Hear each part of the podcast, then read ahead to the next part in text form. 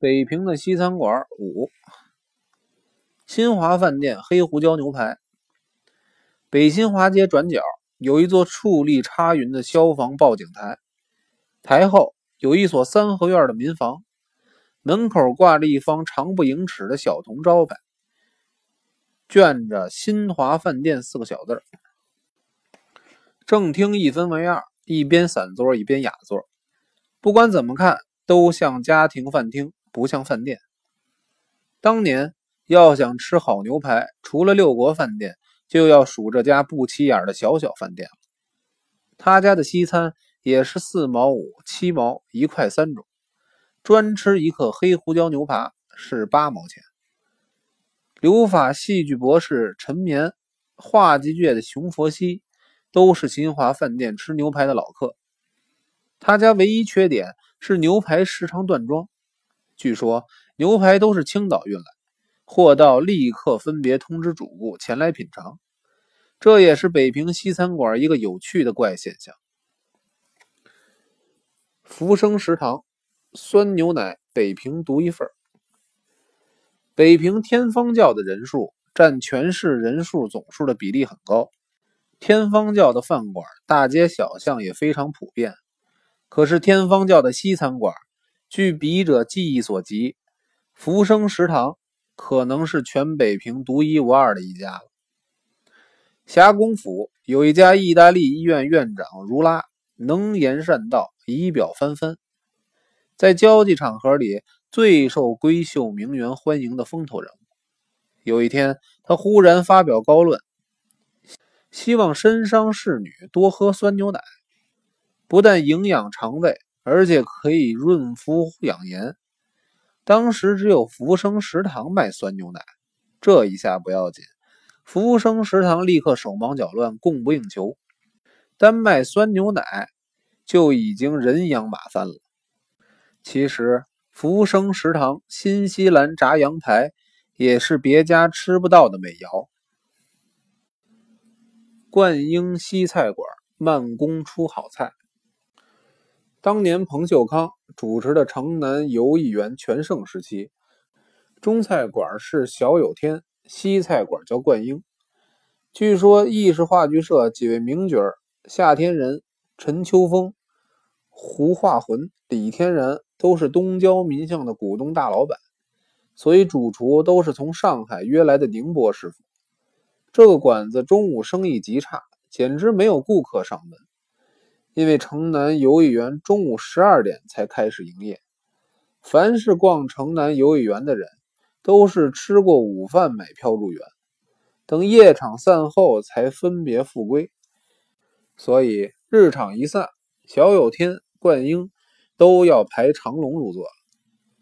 名小说家张恨水最喜欢到冠英吃西餐，他说：“西餐馆的汤不外鸡汤、牛肉汤。”一清早就先炖上了，中午不上座，到了晚餐肉类全都融化渗透，入口酥溶，这种汤还能不好喝吗？气死居桂鱼也是慢工小火的产品，当然跟急救章的滋味大异其味了。自从张恨水代为玉阳之后，笔者曾经多次前往进餐，果然汤浓味正，甘肥适口。在游乐场居然有这样不惜工本的西餐馆，可算是奇迹了。中国饭店的鸭肝前门外朱市口有一家中国饭店，除了经营旅馆业之外，并附设舞厅食堂。北平社会风气比较保守，除了各国使馆以及北京饭店、六国饭店不时举行各种舞会，好舞的侍女可以结伴参加外，好像舞厅备有舞女，中国饭店实为始作俑者。舞厅开幕后，因此地进城难，所以北里英晚交际花草，登徒少年互相以中国舞厅作为猎艳场所。这样一来，名门闺秀香帅裹足，加上一向以大胆著称的尤物小凌波，轻巧舞脆的在舞池翩翩曼舞，惹得九城骚动，警局干涉。中国饭店只好把舞厅收歇，食堂由于旅客们的需要，仍旧保留了下来。笔者对于这样乌烟瘴气的舞厅既无好感，自然也就没有光顾这家食堂的雅兴。碰巧是一万绝先兄从郑州来平，接洽商务，住在中国饭店，业务未了，忽遭父丧，星夜回渝。食堂账单望未清理，托我代为结付。受人之托，自然得前往。账列鸡丝鲍鱼汤、鸭肝饭有七十余份之多。万来北平不过半个月，何以吃了这么多的鲍鱼汤、鸭肝饭？侍者说，这两样是本食堂拿手菜。万先生常有生意上的朋友，带着小班里的姑娘来坐坐。这些都是八大胡同里红官人们要的。我除了代还饭账，为了好奇，也叫了一份来吃。鲍鱼汤除了汤浓鱼多，并不觉得有什么稀奇。可是鸭肝饭米粒松散，饭炒的透不说，鸭肝更是老嫩咸淡，极为适口。想不到，如果不替人还饭账，这么好的鸭肝饭几乎失之交臂。吃完，赶紧告诉画家兼美食大师陈半丁。不几天，他打电话来说，此饭可算是炒饭中的一品，已登到他的饮食选粹了。可见汤涛所示大致协同也。一五一公司牛茶加鸡蛋。民国十二三年，王府井大街开了一家一五一公司，专卖舶来品日用百货。整个公司全用妙龄女性，一律穿着浅蓝制服。北平风气比较保守，视同洪水猛兽，禁止少年子弟前往观光。年轻人总是好奇的，越是禁止，越想进去溜达溜达。货物价格定的非常奇怪，非一即五，所以又叫一五一公司。楼下物品因为隔于一五两数，有的东西特别贵，有的又特别便宜。楼上一半是文具部，一半是餐饮部。冷饮的价格多半是一毛五分，餐点的价格是五毛一分。既然前去观光，于是要一份鸡蛋牛茶，牛茶。是用带鱼白瓷盅端来，另外一小瓷盅有一只去壳的生鸡蛋。女士把鸡蛋用轻巧的手法倒在盅里，立刻盖严。一会儿功夫，鸡蛋黄白已成半熟。另附两块小茶饼，每份五毛一分。虽然价钱贵了点，可是器皿雅洁，适应周到。尤其一杯清澄莹澈的牛茶，能把鸡蛋烫得泛白。令人猜不透其中有什么窍门。女士又特别介绍他们的炸大虾，虾是从美国路易斯安那州运来的，也卖五毛一分一份。当时正是下午茶时间，一份牛茶已够充实，决定改日再去尝试。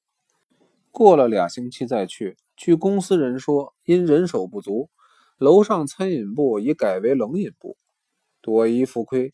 所谓路易斯安那的大虾，只闻其名，未亲其味。可是这一杯滚滚牛茶，是我所吃过的牛茶中最令人难忘的一杯。不知名的德式家庭餐馆，第一位洋人登台彩窜评剧的，恐怕要算雍柳絮了。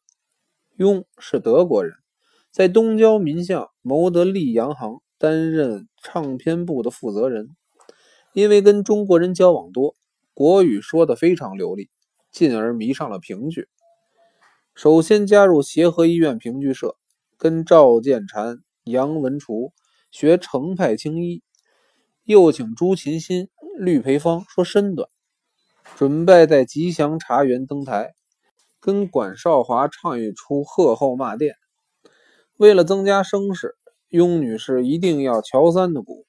穆铁芬的胡琴，绿培芳找乔三打一出贺后骂店没问题，可是想请穆铁芬拉这出戏就不太简单了。穆铁芬是春阳友会琴票，十六岁就登台操琴，虽然装扮程砚秋，可是架子大的出奇，平头小胡子，翡翠表杆，外号人称穆处长。请他给初次登台的昆票拉一出《烛影记》，可就难了。幸亏在下和铜山张伯英的少君宇慈兄用面子一拘，穆处长总算答应客串一番。可是有个条件，就是纯粹义务，绝不受酬，以免将来增加困扰。这场戏唱下来，雍女士唱的神清气爽，转折随心。穆处长拖的是严丝合缝，滴水不漏。戏散卸妆。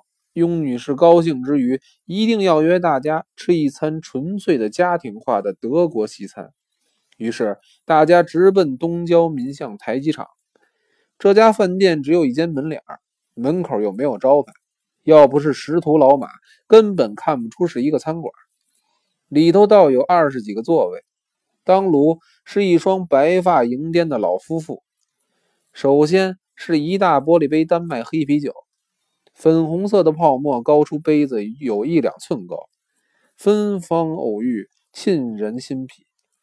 一小碟肉脯，一小碗油酸甜花生，用来下酒也别有风味。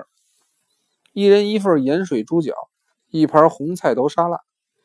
猪脚晶莹易润，不但晶莹纯烂，而且齐白胜雪；沙拉则青红凝脂，柔曼清新。这一餐家庭式的德国餐，吃的大家赞不绝口。比起上海的来喜，大来两家的菜更为细致精彩。饭后一大杯黑咖啡，厚重醇烈，啜苦回甘。只可惜忘了问这家餐馆的店名。后来，雍柳絮改名雍竹君，虽然不时见面，可是总忘问他店名。等雍女士离平回德。大家偶然聚晤，都想再去这家餐馆换换口味，可是没有了松下童子可问，白云渺渺，只有图音想望而已。丁巳春节，彭柴在台北小聚，有人感叹台北的西餐馆越开越多，大的小的恐怕将近百家了。以当年北平最繁荣时期来说，恐怕也不到二十家。回到屏东，就把当年吃过的西餐馆，就记忆所及，一一写了出来。居然将近三十家，不过都是民初到七七事变前开设的。事隔四十多年，屋漏在所难免，尚请乡邦君子有以教之。